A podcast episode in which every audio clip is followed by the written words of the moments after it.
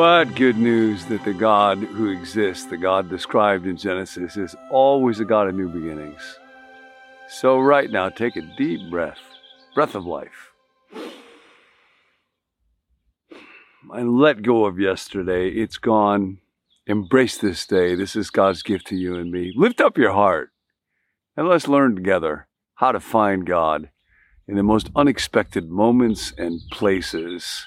Which brings me to the heart of what I want to talk about with you for a few moments today. I want to talk about practicing the absence of God. Now, you might have heard about another much more famous phrase from Brother Lawrence practicing the presence of God. That's good. But I want to talk to you today about practicing the absence of God. In the uh, uh, story of uh, the early chapters of Genesis, we're, we're moving now towards chapter 3, which is sometimes called the fall. Although, interestingly enough, the fall, that phrase, that language does not uh, occur in Genesis 3. Uh, I think it's helpful to think about this story as not something that explains the human condition, it describes the human condition. People sometimes think, well, if Adam and Eve chose something wrong, why should God punish me for it? And of course, God wouldn't punish us for something that somebody else did. The Bible teaches that God is just and fair. We find ourselves in this condition where we're up against a problem that's hard to describe and impossible for us to overcome. And this story helps us explore that. Now, as you may know, in this story, there are three characters. It starts uh, in chapter three. Then the serpent was now the serpent was more crafty than any other creature. We'll get to the serpent later on, not today. There's the serpent, and there's Eve, and there's Adam. Who is missing from this story? What character is absent? Well, that would be God. Why is God missing? Where is he? As you may know, I love Sherlock Holmes. Rick, my friend, and I bonded a lot over Sherlock Holmes uh, stories, and a quite famous one um, involves somebody injuring deliberately a racehorse supposed to be guarded by a dog. And Holmes says to Watson, in Watson's typical obtuse cluelessness, I would commend your attention to the curious incident of the dog in the nighttime. And of course, Watson says, but the dog didn't do anything in the nighttime. And Holmes says, That was the curious incident. I would commend your attention to the curious incident of God in the garden during the temptation. But God didn't do anything in the garden. That, that's the curious incident. Up until this point, God's presence has been manifest to the human beings that He made. He breathes the breath of life into Adam. God is right there. He gives to Adam and to Eve the mandate to rule over the creatures of the sky and in the seas and uh, to do good, to reign, to be fruitful and multiply. He's very present for that. He's very present with Adam when uh, he wants to create a spouse, a mate for him. It brings all the animals to Adam and Adam names. If you've ever seen a TV show called The Bachelor, about the search for who's the perfect mate, who's the perfect spouse, this was the first edition of The Bachelor and then and then uh, God brings forth Eve, and and all through this, God is present, always present.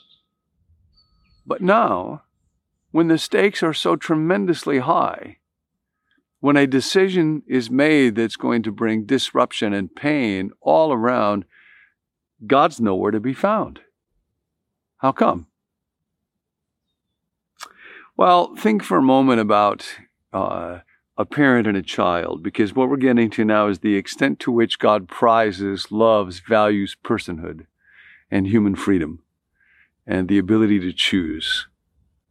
If you're a parent and you have a child, you could conceivably, theoretically, follow them around, video everything they do, always be with them every moment when they're at school, when they grow up, when they get married. You're always, I'm watching you, I'm videoing you.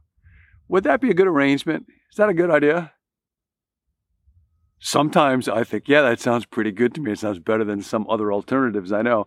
But of course, the reality is it would be a terrible thing to do because every person must be a person. Every person must choose. Every person must um, decide the kind of life that they will live and the kind of person that they will become.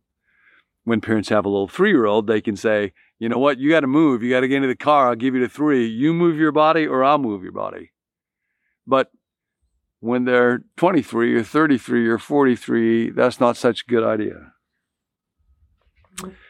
Uh, imagine God wanting people to be able to exercise freedom. You know, even humanly, if we're in a room, maybe a party where the CEO, if you have a real powerful, glamorous boss CEO, and he or she is present, it's hard for people to be themselves. Imagine if God was fully, visibly present. Now, this is why, in a remarkable passage, C.S. Lewis writes in Screwtape Letters, this is old Uncle Screwtape writing to Wormwood, you must have often wondered why the enemy, God, does not make more use of his power to be sensibly present to human souls in any degree he chooses and at any moment. But now you see that the irresistible and the indisputable are the two weapons which the very nature of his scheme forbids him to use. This just gets to the core of God's project. Merely to override a human will as his felt presence in any but the faintest and most mitigated degree would certainly do, would be for him useless. He cannot ravish, he can only woo. Isaiah writes in Isaiah 45 15, Truly you are the God that hides himself and the old Latin translation of Deus absconditus is something Luther wrote about quite a lot. Martin Luther King preached about that, how we experience this hiddenness of God, which is always a call for us to respond and to seek out, God, what would you have us do? Lewis goes on. For his ignoble idea is to eat the cake and have it. The creatures are to be one with him, but yet themselves. Merely to cancel them or assimilate them will not serve sooner or later he withdraws, if not in fact, at least from their conscious experience, all supports and incentives. He leaves the creature alone to stand up on its legs, to carry out from the will alone duties which have lost all relish. He wants them to learn to walk and must therefore take away his hand. This is all what God is doing now in the garden. Screwtape.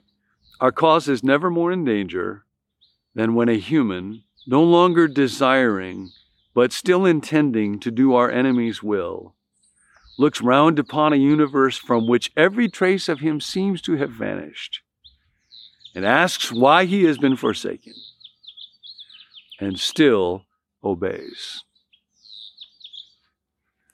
And this brings us also to the tremendous subtlety of our minds. See, another curious incident in the temptation in the garden is that when that thought of being disobedient to God comes to Eve and then to Adam, there's an interesting thought that doesn't occur. And that thought is, what does God think about this? What would God want us to do? Why don't we ask for his help? Why does that thought not occur to Adam? Because Adam doesn't want that thought to occur to him. Because Adam, Ouch, ouch, ouch. This is us. This is the human condition. This doesn't explain everything, it describes it. Adam has not decided to do wrong yet, but he wants the option open. A husband struggles with porn. He says to his wife when it's kind of late at night, You go on to bed. I'll be there in a little bit. He hadn't decided that he's going to do something wrong yet, but he wants the option. Wife struggles with drinking and it's secret. She says to her husband, You go on to bed. I'm not going to be there yet. I'll, I'll be there in a little while. Goes, She hadn't decided that she's going to drink. She wants the option. If I'm going to gossip or lie or be arrogant with somebody or just let my temper fly, the first thing I must do is I must keep God out of my thoughts, the curious incident of my mind. And God hides himself. God allows that because it is so important for God to honor personhood. It is only in that process of being free that we're also able to turn towards God and say, God, I need you. I can't. You can. Think I'll let you. So, the question I invite you to think about today as you walk through this day is very simple. Is there any desire or thought in me right now that would keep me from welcoming God into this moment? And I don't know about you, honestly, I go up and down on that one at an alarming rate.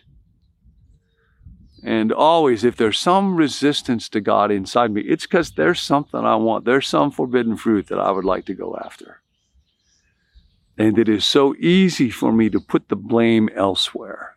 That's part of this story, too. Nancy and I were driving in the car yesterday, and I was trying to talk to my friend Kevin on the phone, and uh, with my phone, the voice could come out in the phone, it could come out over the speaker, it could come out through the car, it could come out in my headphones. I was trying to use my headphones so I could have a private conversation, but I couldn't hear Kevin's voice. It was furious. It felt to me like there was a tiny little voice about a universe away. And so I said, let me call you back. And I did. And it was still the same problem. I was just getting more and more angry until I realized I was not actually wearing the headphones. The earbuds were not in my ear. And Kevin thought that was hilarious. And Nancy thought that was hilarious. It's pretty funny to me now, wasn't so much then. Put the earbuds in. God, I want to be open to you. It's interesting in the story, we're told that uh, in verse 8, well, we'll get into all this stuff more. Uh, and then they heard God walking in the garden in the cool of the day. So God doesn't simply absent himself and then leave them to their fate. He will come back and take initiative. There's this constant rhythm of God's uh, entrance into our lives, but then also stepping back, giving us freedom, giving us space. God comes back in. Cool of the day is that time for reflection. When the work of the day is done, we might think about our conscience as that time when God is beckoning, inviting us to reflect. Are you with me? Do you love me? Anything between you and me? All through this day to day, that's the question. Is there anything going on in, in my desire, my thoughts? Be real honest about it. God, would you walk with us today? End of teaching, beginning of your day with God.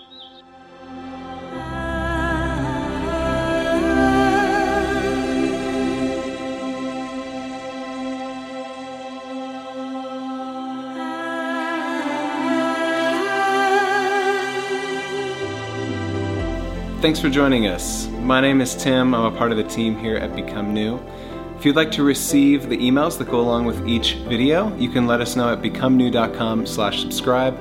Or if you'd like to receive a text alert whenever we release a new video, you can text the word become to the number 855-888-0444. If you have a prayer request, please let us know. You can text that request to that same number, 855 888 0444. There's a group of us who meet every day to pray over those requests. So we look forward to hearing from you. Thanks for joining us. We'll see you next time.